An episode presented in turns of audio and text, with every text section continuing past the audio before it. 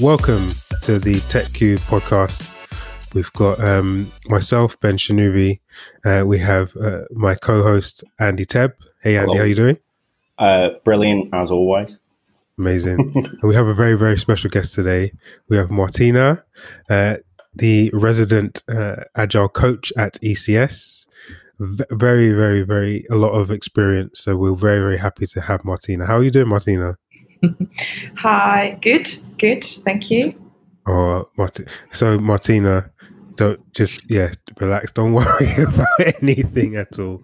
But Martina has loads of ex- loads of experience, um, which we want to go into, and I really want to dive into some of your, how, how you got to where you are today, um, because I think that lends to some of the thoughts that you've had, and I'll tell like a bit of a story before we start off. So when I first, when I started E C S, Oh, sorry, when I was at E C S a, a while back and Martina came in, I lent on Martina um, a tremendous m- amount when I started my agile journey and being a Scrum Master.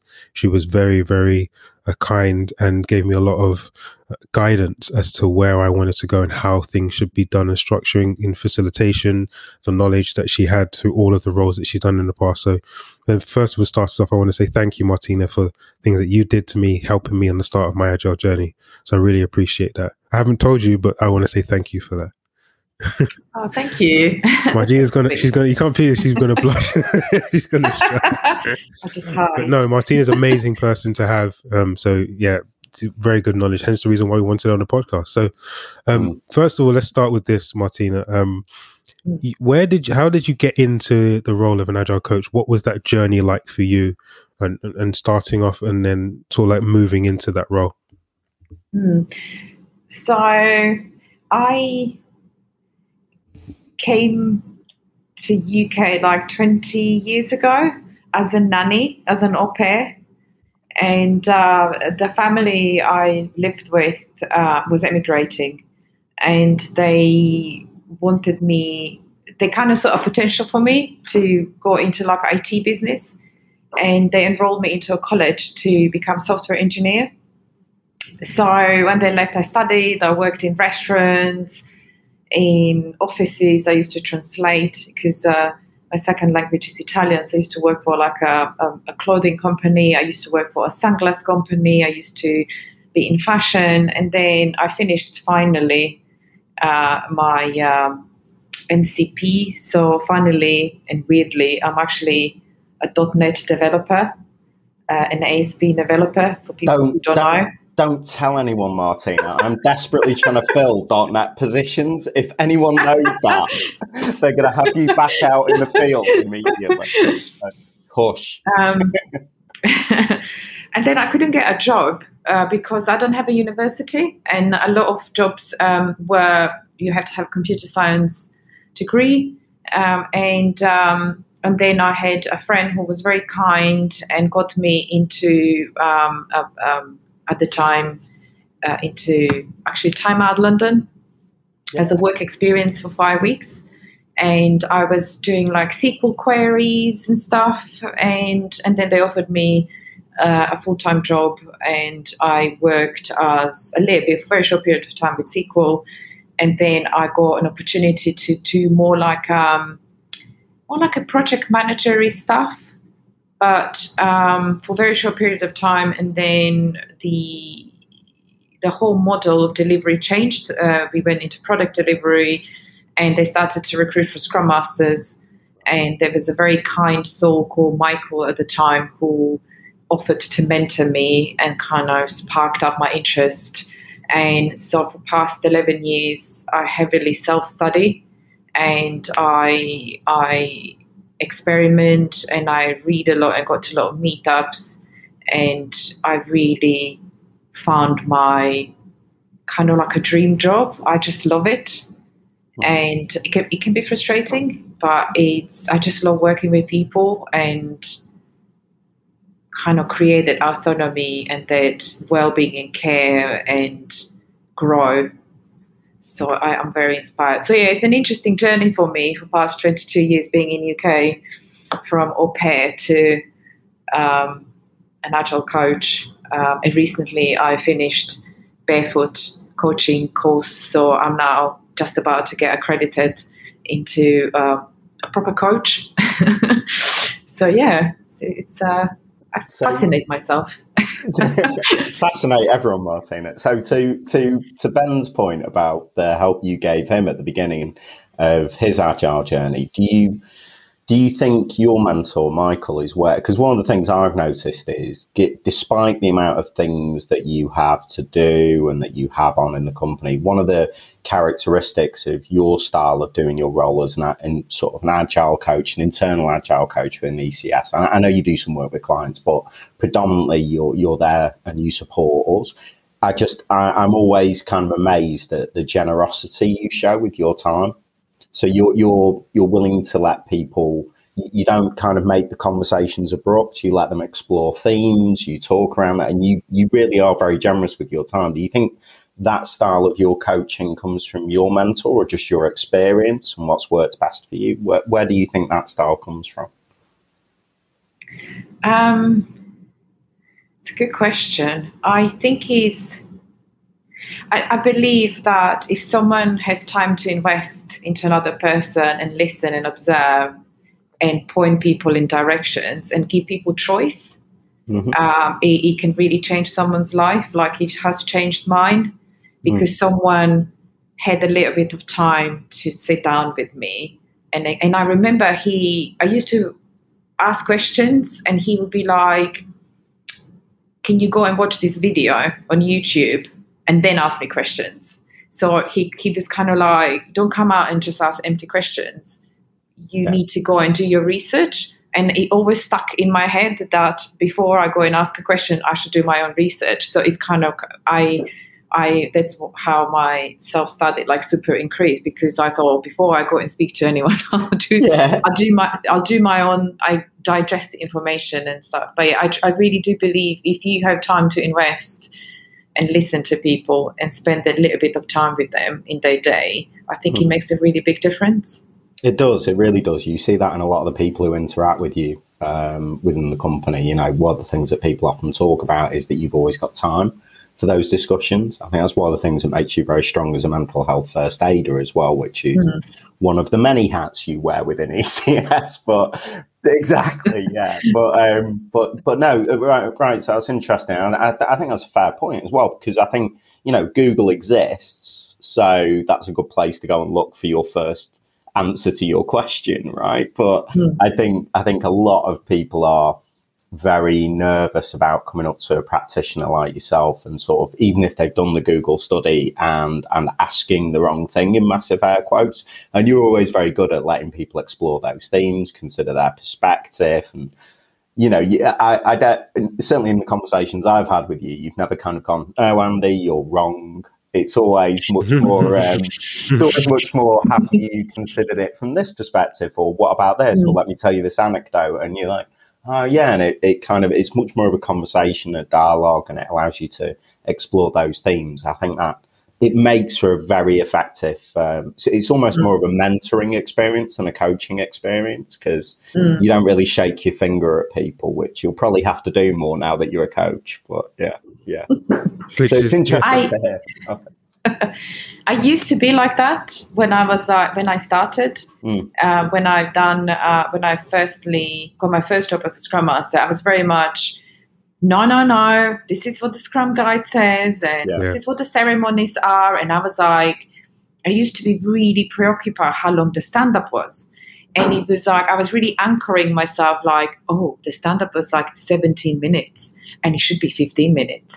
And I gave a lot of thoughts on the framework itself, and I didn't think that this is about people, mm. and you can't, if you want to introduce the framework, you need to explain what it is about, and is there something what people want to do. And I think I used to, in the beginning, I was very heavy focused, it was all about the framework, and it was all about, well, well it says this, and this is what we should do, without understanding myself actually what these ceremonies are. And now I reached the point that I'm very, you know, do you want to work like that? Is this, will you, you know, I'll be here and support you. You choose how you want to work, and let's try it out. And if it doesn't work, we'll, we'll come up with something else. Uh, yeah, so but yeah, my beginnings were very much like with the finger, nah, this is that's wrong. A, that's, a, that's a very, very good point, because I think a lot of either Agile, people that count to get into Agile, especially specifically when mm. it was my turn to try and get into being a Scrum Master,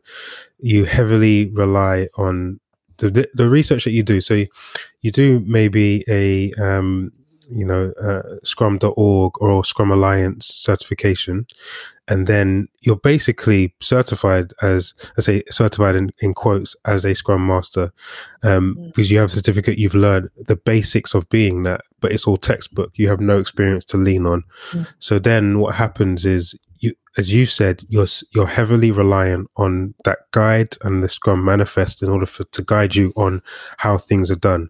Um, what's uh, how how did that sort of like shape to where you are now, and and and what what was what did that experience teach you about yourself? It taught me that I need to learn to let go, and it wasn't about me, because in the role of uh, Agile coach, Scrum Masters, or Agile practitioner, it's not really about you. It's about the people you are with, the team, the group of people, the individuals. You, it's almost like I'm not important because I'm not doing the work. And and that's what I've learned through years. And I used to get frustrated, and, you know, sometimes you do fall out with the team. And uh, I, I couldn't handle feedback, because the feedback wasn't really given to me const- in a constructive way, and I learned bad habits uh, of providing feedback as well. And I, I, because I'm, I, I can be quite direct, and I didn't see that my actions would upset people. And I used to, and then I kind of started to um, pick, unpick those things, what it is that I'm getting upset about, and why am I so controlling over certain things, and why is this? And and then I reach, you know, it took quite a few years for me to to kind of start reflecting and raising my own self-awareness and be like, actually, so I now, uh, as, as you know, Ben, um, uh, we, we created this, uh, how to provide effective feedback.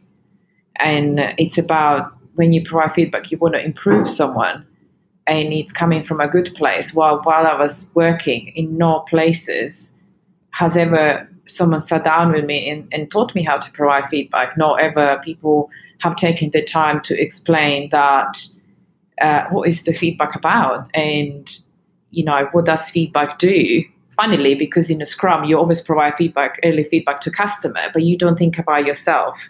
Yeah. Um, yeah. So yeah, I've learned a lot. I mean, there's still play, you know, there's still way to go, but I'm very aware, and uh, and kindness. I, I'm, I think kindness is something which is really important, because we all have our own lives and our own work faces, and, you know, home faces, and you don't know what's happening in people's lives, so you can't take things personally.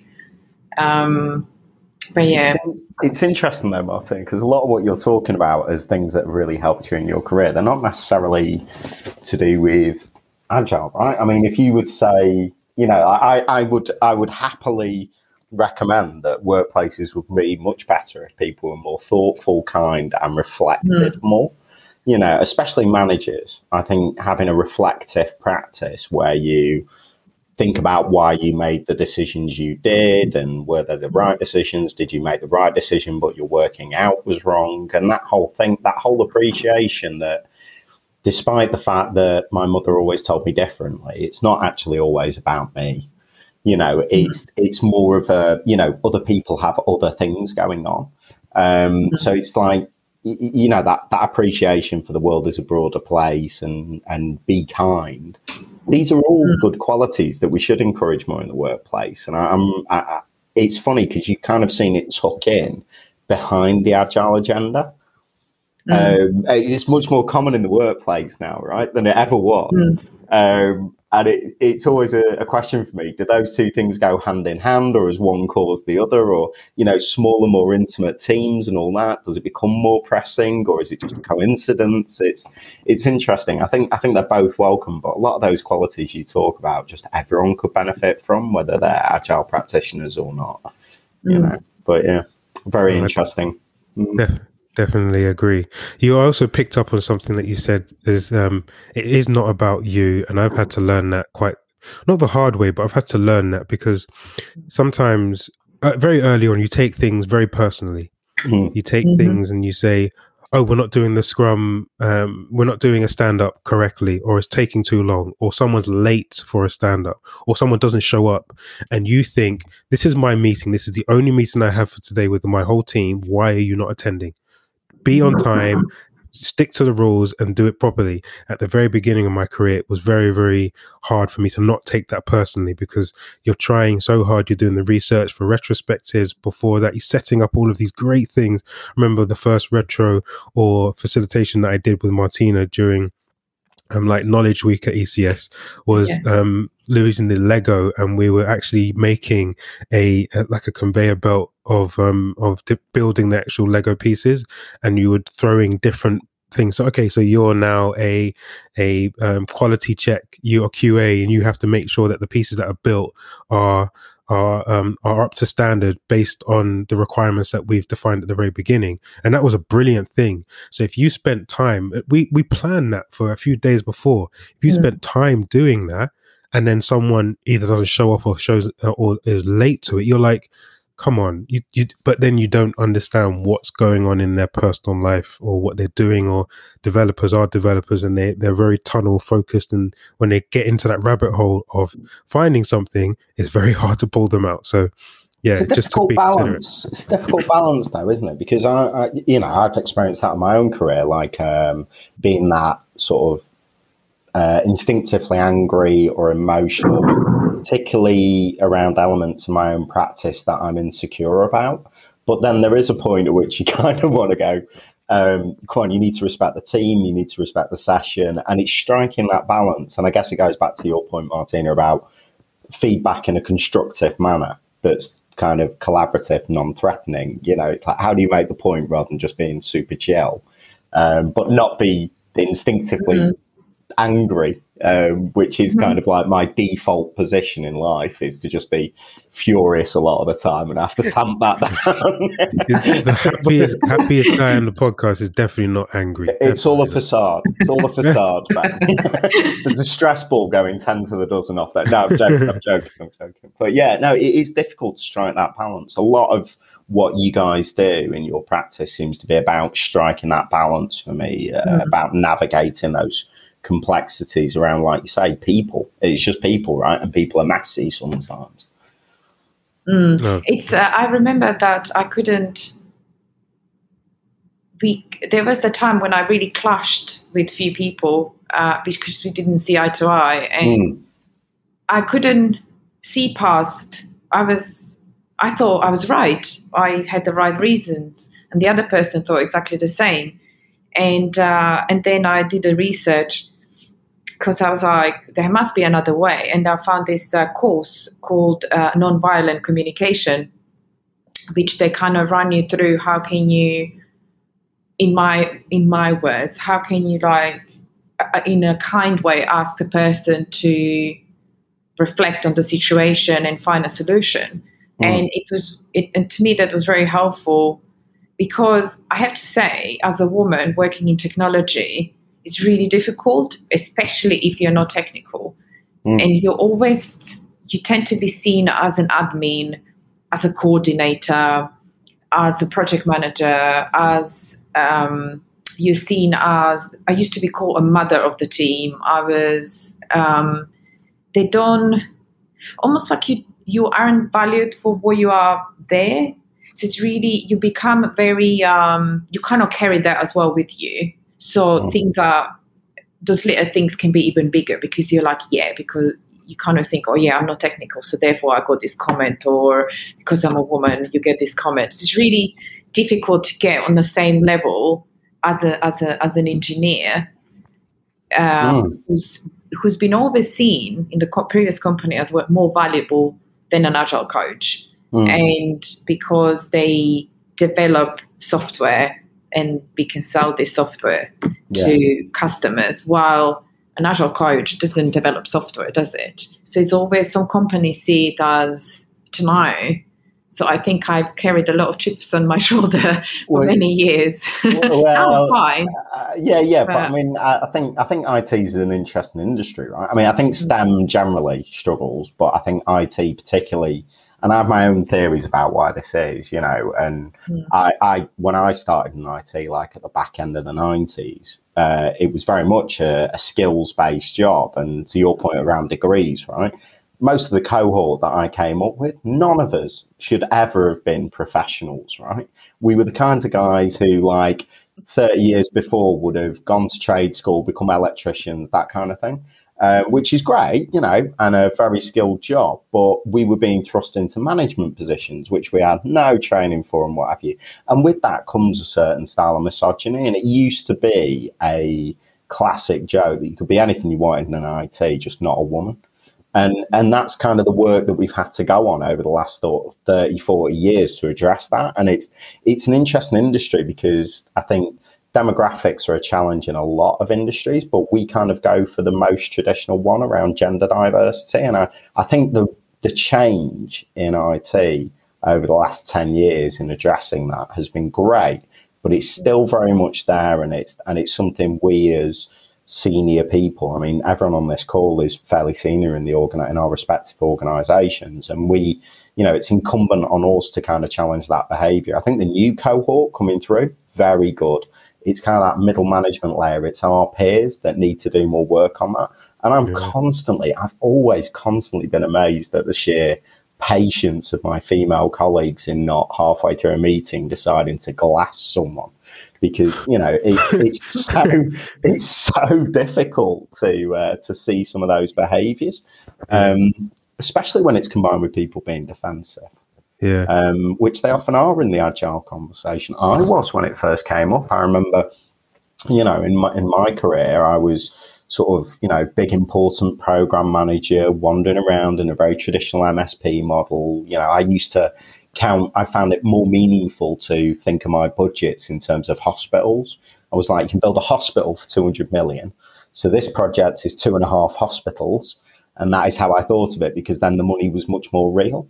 And yeah. I'd be sat there going, you can't do Agile for that, right? Agile's for small bits of code and things, right? I'm doing this huge infrastructure-y thing. And and I I think I wasn't massively defensive, but I was certainly very skeptical when Agile started turning up on the scene. I was kind of sat there with my, I have a tendency to have a stupid little smirk for a grin when people are talking to me. And it took a while for the Agile practitioners that were working with me to to kind of make me see that perspective that that maybe it could be something different. Now, God knows what that would have been like if you were kind of like a woman who was new to the company and you're dealing with someone like me who's got an ego so big it's got smaller egos revolving around it, you know. So, you know, that that must have been incredibly challenging when you go into companies and getting people to understand that, yeah, all right, this person creates the product we ship, they're valuable. But doing what you do, you're like a value multiplier. One of the things you do is kind of make the component parts of the team, you know, more valuable as a sum. You know, you you you. There isn't much easier phrase for that in terms of some of the parts. But anyway, but the um, you know, you're you're a value multiplier for those people who create value, and and getting companies to understand that, very difficult. Certainly at the yeah. beginning. I mean, I think that's less of a problem now.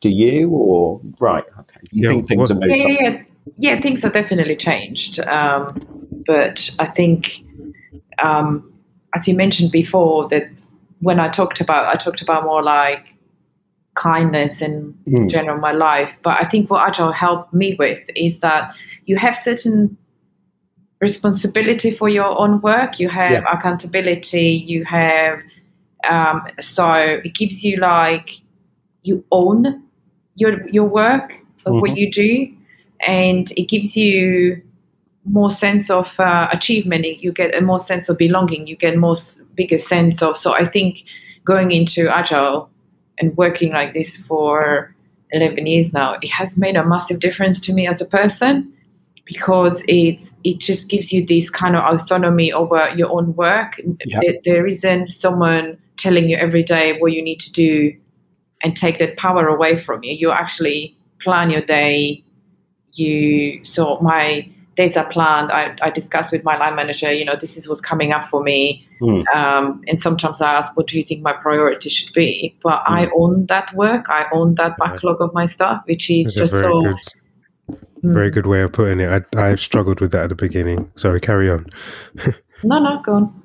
I was just going to say, yeah, I I struggled with that at the very beginning, being able to manage your own workload and plan out your days. That's something I found sometimes, like, oh, I don't know really what to do with myself. But, um, you know, you get used to that. And there was a part of me, that, that was one of the first questions I asked in a meetup that we had, where we had, it wasn't Scrum or Scrums, it was just like one, a meetup that we had with in, in the office. And I was like, what do what do Scrum Masters and Agile coaches do during the day? Like, what what what do you do to fill your time? And it could, people were honest, you're self-learning, you're always trying to learn new things, trying to make yourself better, planning out for the next ceremony, identifying ways in which people can improve, identifying things that you can talk to, having one-to-ones with the people in your team. Those are all things that are going to take up parts of or all of your day and week.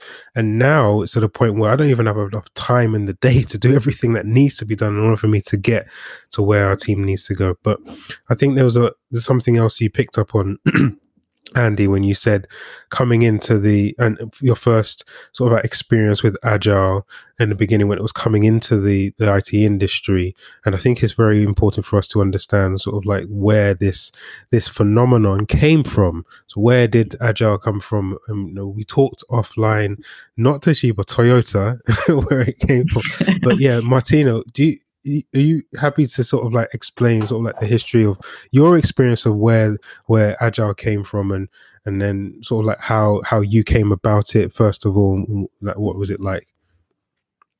So that um, the, the, the history of Agile kind of uh, history. In that respect. So um, it kind of started in around two thousand one. Um, and it was a, a group of um, engineers got together in, in Utah. Uh, to discuss um, better ways of delivering software. And uh, this is how Agile was born, um, and the the four main values which carry Agile today.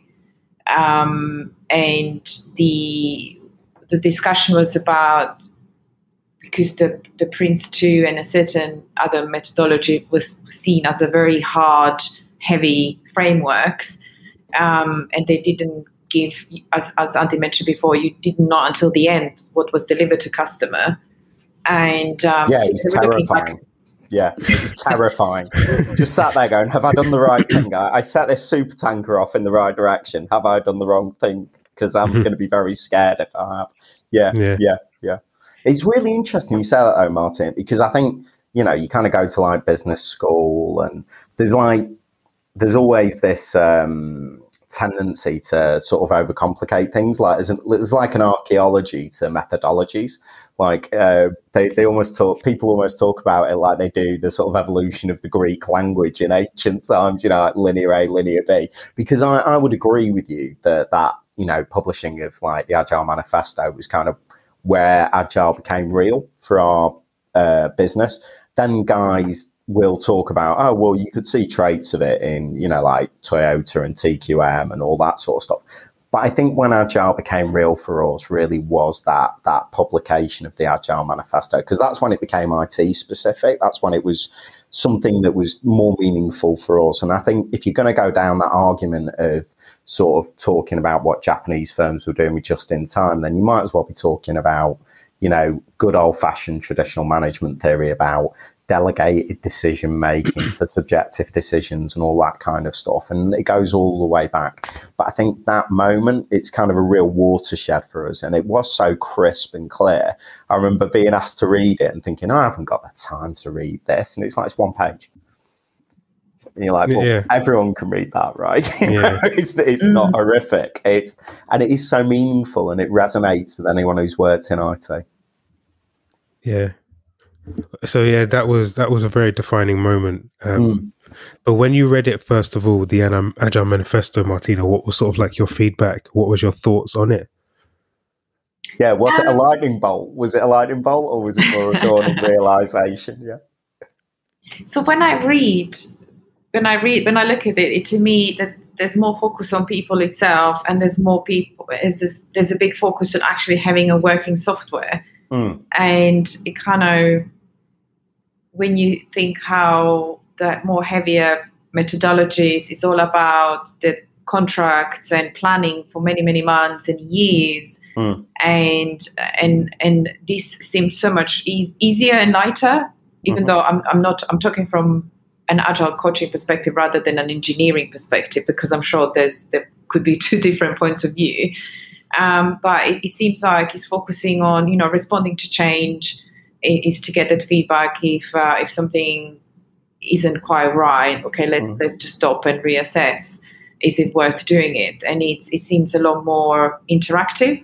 Mm-hmm. So that's kind of the thoughts. Um, even up to this day, I. when people read Agile Manifesto, what really people get stuck on is the documentation part, uh, which is the second value, which is working software over comprehensive documentation. Everywhere I've worked. Are you, are you saying engineers don't like documenting things? I'm shocked. why, why, why, did, why would people get stuck on that part, Martina? Because in the beginning, when I started, there was this impression, well, in a company I work for, that we don't need to do documentation.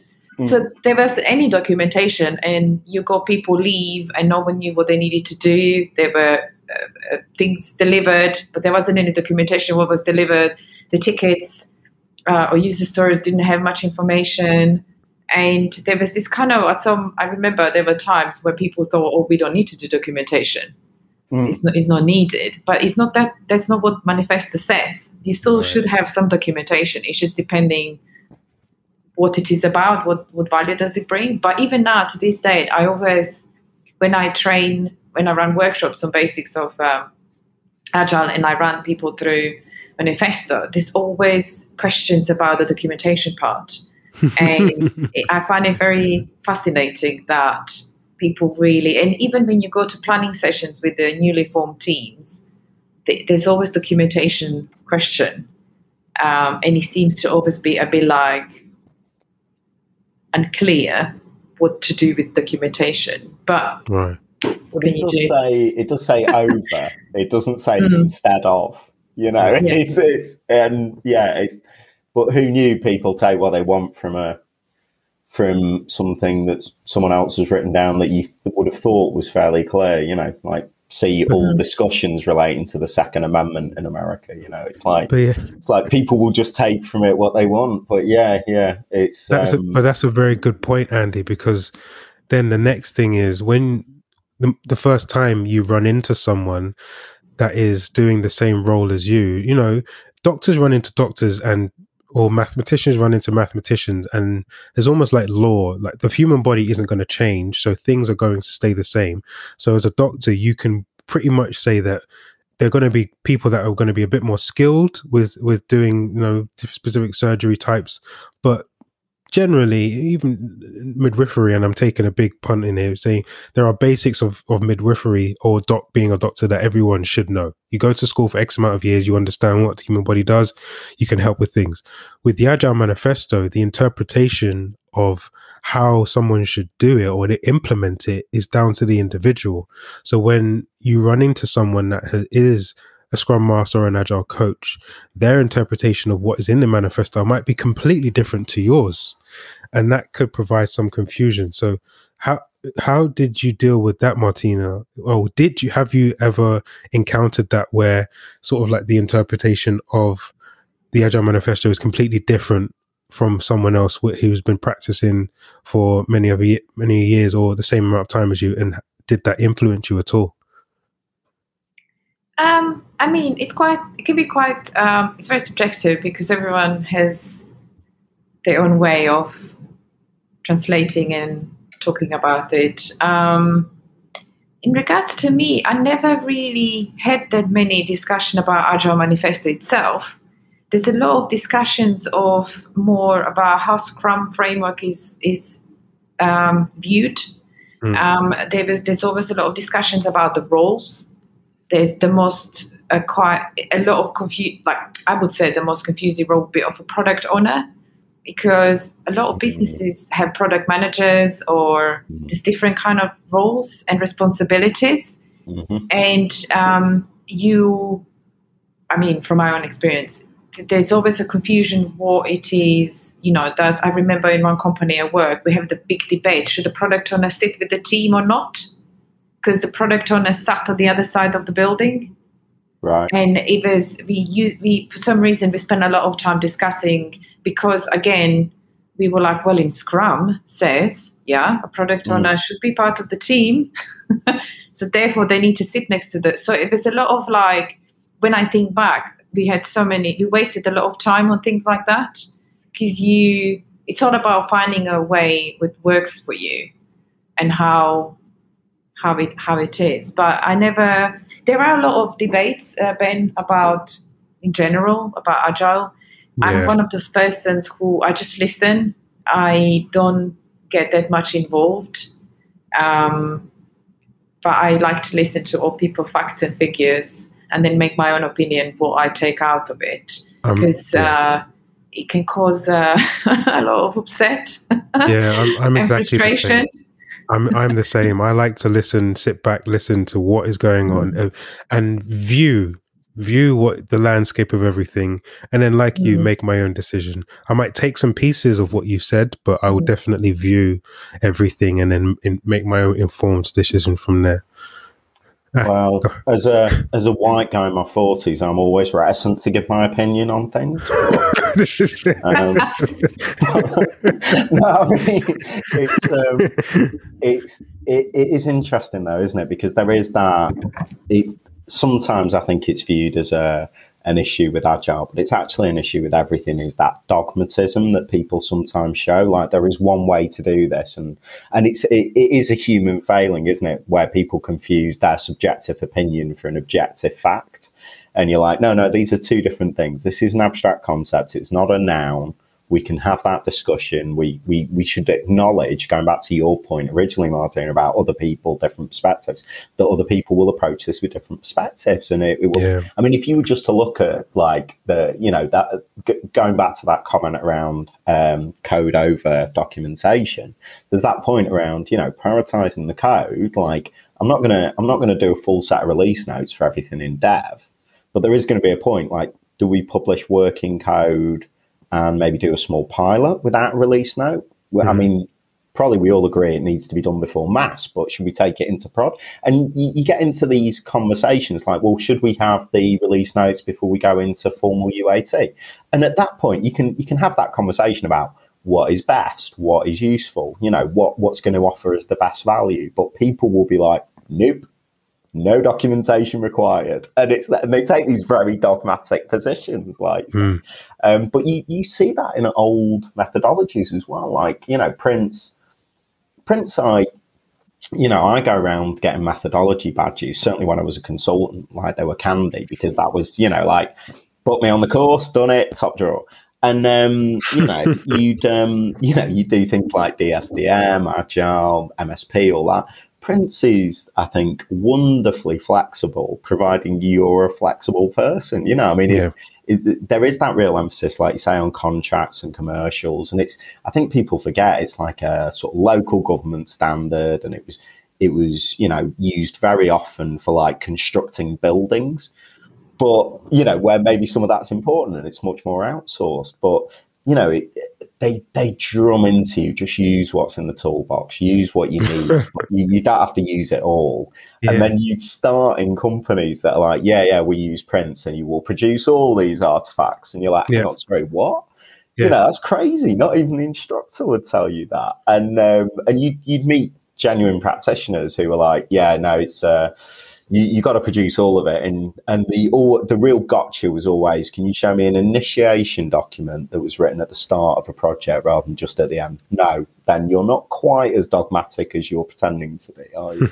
I, I used to remember on my programs, uh, my project managers would send out initiation documents to stakeholders, and they'd say, well, this is very light compared to the P I Ds that we normally see. And I'd have to say, well, yes, because unlike those, this has been written at the beginning where we don't know anything. the, the, the P I Ds you normally see are written at the same time as the closure report, if you get a closure mm. report, right? You know, it's always one of those things. But it's, you know, it's it's just people are very dogmatic about things. And, and I mm. think in Agile, because it was so new and so misunderstood and open to interpretation, which I think is one of its strengths, um, people do get into these very bordering on religious arguments about things, and you're like, no, no, no, it's a discussion between colleagues who respect each other, right, about what is best to do. And it's it's just that it, it's ama- it's been amazing to watch the sort of evolution of it in the workplace. And now that it's much more standard and much more the way to go, you can really start to see some of the benefits, because I think some of that heat and temperature has come out.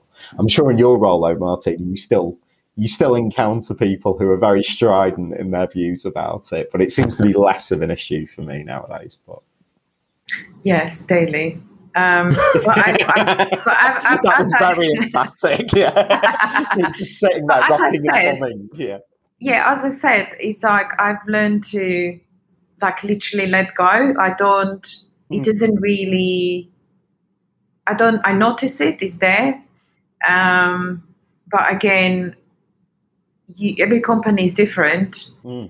and every team or group of people, business you work with, they are within a system, and it's what is the system around it influences the work and delivery and human behaviors.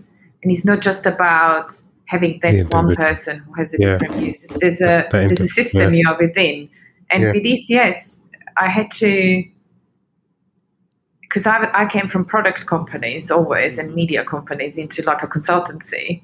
Yeah. Um, I learned that when we put people on site, they don't sometimes have an uh, opportunity to become a proper team. Yeah. So you can't say, okay, we send this group of people or team on on a, on a, on a, on a site and say, okay, we'll do a proper scrum. Well, you need to build up to that point, and sometimes yeah. there isn't that time. So you need to work with it. Okay, mm. we, how can we prep this team better? How can we make sure that we understand who the stakeholders are? How do we understand how the team will work together? You know, what how you know mm. what tools they are going to be using uh, and going working into remote mode fully with COVID. Um, he actually taught us that we can. We are fine. We're okay. Yeah. We can work remotely. I remember when I started firstly as a Scrum Master, the thought of a Scrum Master to work remotely with the team was frowned upon, and it was yeah. misunderstood. And everyone said, oh, you know, how can you just sit at home and work with the team uh, in, in another country? It was really not valued, and no one was very interested into such jobs. And now yeah. I see myself, all these years later, we, I'm quite happily sitting at home and work with the team remotely. But it's all about yeah. it's all about evolution and adopting yourself to the change around you, mm. and adopting and responding. And you know, um, things do change, and it's okay. Yeah, I don't change think is okay. A, yeah, yeah, yeah, definitely. I, I don't think it's a necessarily an agile thing, but I think there was that. Um, move in the last few years to everyone has to be co-located. And yeah. don't get yeah. me wrong, I, I think having that option is great, but I think sometimes people don't think about how exclusionary that was. So I used to, um, I mean, this is a terrible thing to admit, but I used to pick up what, relatively cheap staff because I'd have payment caps for contractors, and I could get cheap staff because I was willing to say to someone, if you need to work from home all the time because you've got childcare responsibilities, fine by me. And I was the only job they could get. So I'd get brilliant caliber employees for like the amount that I had in budget and stuff. And and the whole move towards everyone has to be co-located, I was like, there's whole swathes of people I wouldn't have been able to employ under that yeah. kind of model. Um, you know, and I think I think to some extent, like you're saying, it's it's it's a well-worn trope nowadays, but the, the pandemic has kind of reset our expectations around that. I think what I found really interesting and, and, and the kind of thing that people don't necessarily consider in your role and the practical consequences it has is the, I remember when you put out very early those remote onboarding slides hmm. um, that were really useful and almost things we should have been doing from day one. And they were almost like a checklist of activities. And it was funny because I'd, you know, for example, always made a point of doing a, a quick handover with teams where I'd sold a deal. I would sit there and go, ask me anything, you know, so everyone's really clear about what's going on. But then there were things in there about like making sure everyone's onboarded to the collaboration tools. This is almost as important as making sure they're on like GitHub and stuff and yeah. checking in with them after the fact. And you kind of like, yes, I have been rubbish at that for all my engagements, not just not not just onboarding, but it's like I've done the handover meeting, I've done Ask Me Anything, and therefore my job is done, disappear over the horizon. It's like, no, it would have been good to check back and stuff. And it's that, those kinds of practical tools, you know, things like checklists, things, the prompts to make you think and stop and reflect. I think those are really useful kind of concrete things that you turn out that help improve our teams, because um, it's really easy to assume you understand it all. And yeah, I've done this for years. Maybe you've been doing it wrong. That's mm. an uncomfortable thing to think about. You know? Oh, yeah, definitely. It's like, oops. You know? So yeah, yeah. I think I think it's it's been incredibly interesting working with teams that have been guided and influenced by you, particularly during the pandemic. Doing an amazing job, Martina. mm. oh, yeah, yeah, yeah. Definitely, definitely. yeah. So one, one of the things I want to, one of the things I also wanted to check up on and just see, um, to put like round off this this session of me, one of many, is sort of like the important aspects of Agile, maybe for a um, beginning.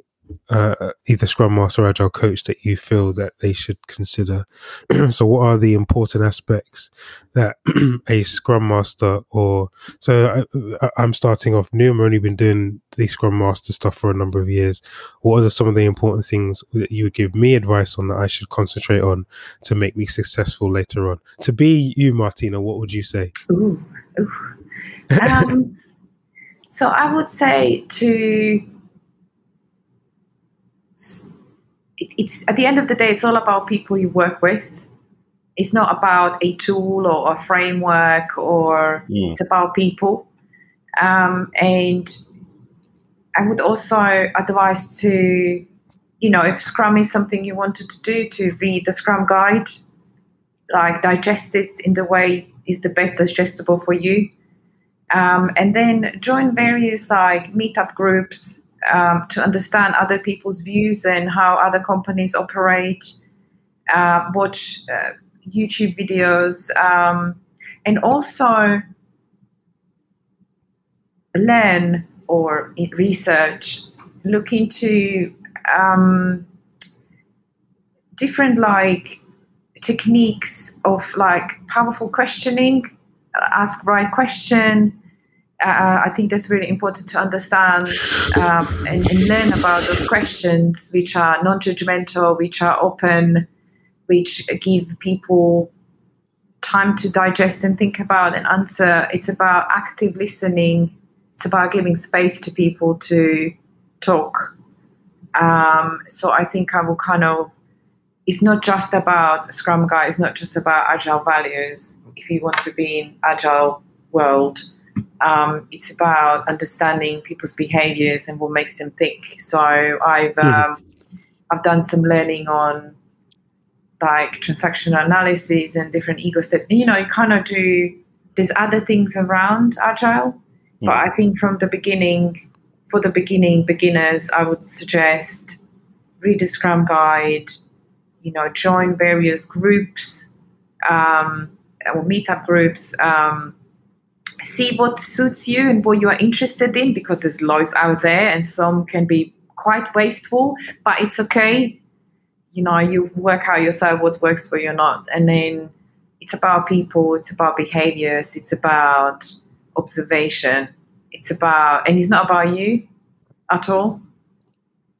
So, I yeah, think- sorry, I said a lot of stuff. That's really, no, because that kind of like will build up into our next episode where we talk about psychology mm. and um, how to better yourself mm. to understand sort of like the signs of how people may be moving and why they're they're acting certain ways and better ways to serve them that will really benefit the team. You said people quite a substantial, substantial amount during this episode, so it's obviously that is the most important thing, and I think people need to understand that that when you're getting into this role, um, you are a it, the underlying thing is a servant leader. You are serving the team to be able to help them achieve a goal, and that's the underlying um, factor um, around it. So I think that's really, really good, and I and I appreciate that feedback.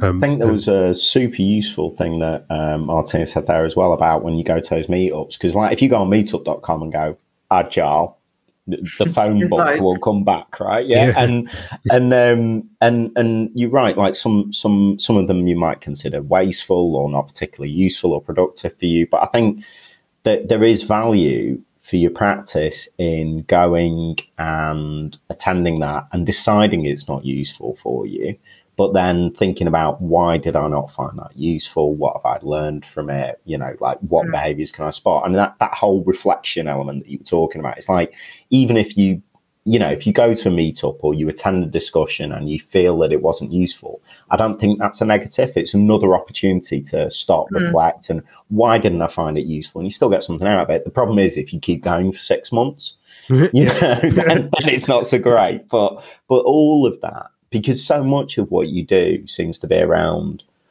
um, you know, making that time say, well, you know, I have to listen more effectively, therefore I will explore active listening. Well, for me, when I'd have a technical problem, I'd Google, get the answer, implement, and I'm away.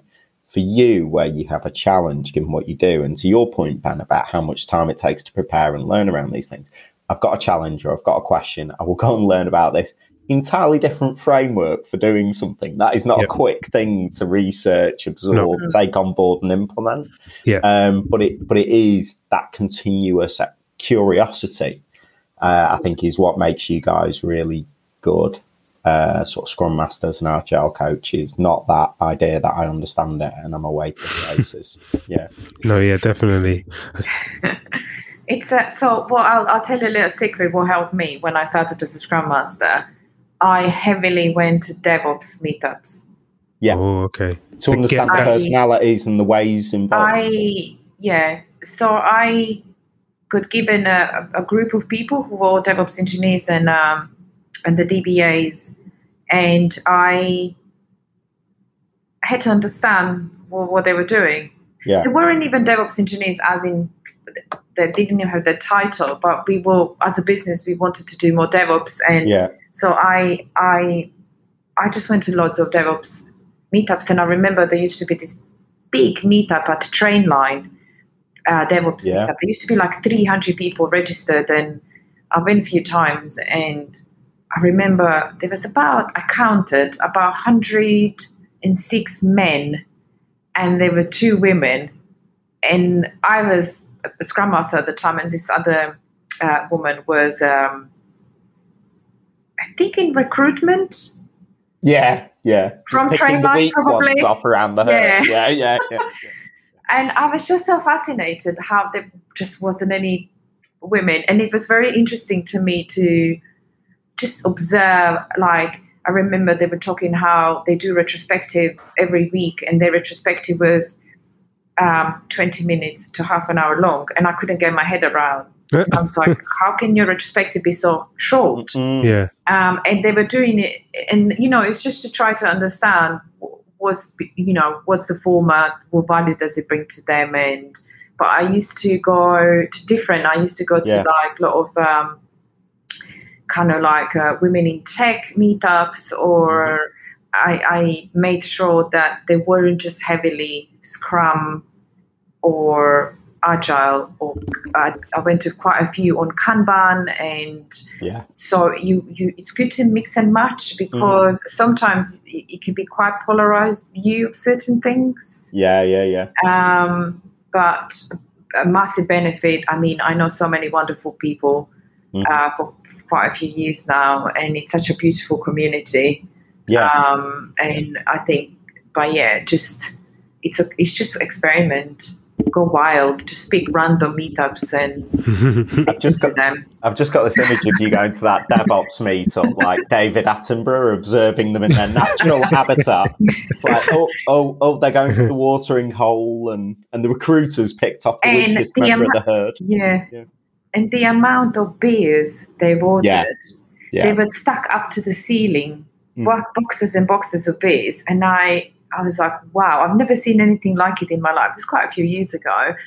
Um, but that's how I, and I really love DevOps. I love everything mm. about it. And uh, yeah. that's what really like, that's how I got attracted to E C S, because when I got contacted and he said DevOps consultants, I was like, ooh, DevOps.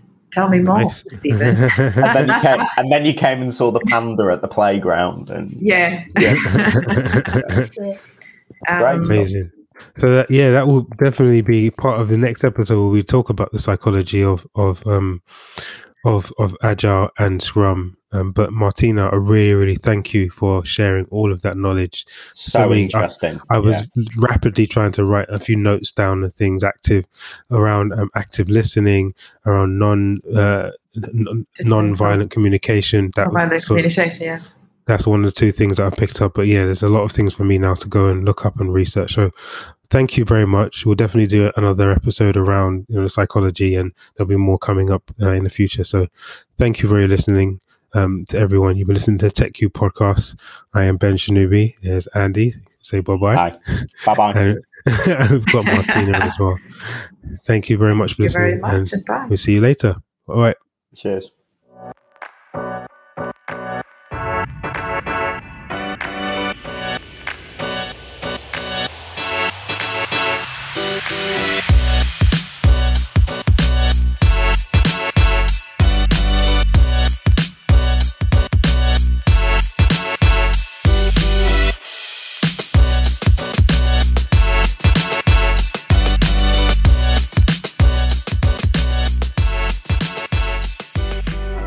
So, so look. For, oh, I'll no, be fine. I'll be fine. First of all, I really let me see your nails. I really like them. They're very bright, mm. amazing. Mine is this one because this one's coming off. Ah oh, man, what you color is why? that? Is that coral? You know why? Yes. No. Oh, no. Go because on. I was sanding the bedroom um, wood, and I took it off because of that. Sadly.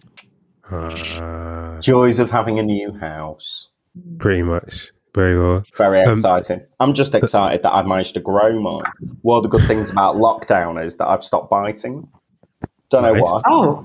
Don't know why. It's fantastic. Yeah, but I've done it since I was a kid. So I'm not joking. I'm in my forties and I have to learn how to cut my nails. I mean, I was like, I was like, this is a skill I don't have, and I didn't oh. realise until I went to do it. Utterly ridiculous. Oh, Andy, we love yeah. the innocence. Um, Indeed, okay, can't the, be perfect. Yeah. It's never too late, Andy. That's that's the motto. Exactly, it's, it's a learning journey, continuous improvement. Yeah. So what what we then will say is um, for the for the last part, we'll just talk about um, what. the key aspects that make Agile and Scrum and Kanban important, and we'll go and we'll go through that. And it's just viewpoints; they don't have to be right. They don't have to be. It doesn't matter if they're right or wrong. They're viewpoints. Um, I, I so think, yeah, I, I think if there's something that's really important for me in this, I think it's it's getting that across that um, it is subjective, that there are lots of different opinions, and that it benefits from being an ongoing conversation. I think if we can manage to convey that. I, I, I think that would be really important, particularly for a lot of my contemporaries in the industry who just have this worry that they're like, I don't know, going into a really formal restaurant where they're going to use the wrong spoon and they'll get in trouble for it. That is kind of how they think about Agile, you know? That's they're a really, really good point. No, that is a really that. good point. That, yeah. And I think hopefully with this, we'll be able to show that it, it's not that strict as people may think. There are loose frameworks that you can use, but you're able to adapt it to how it best fits in your organization. And I hope that that comes across. But yeah, today um,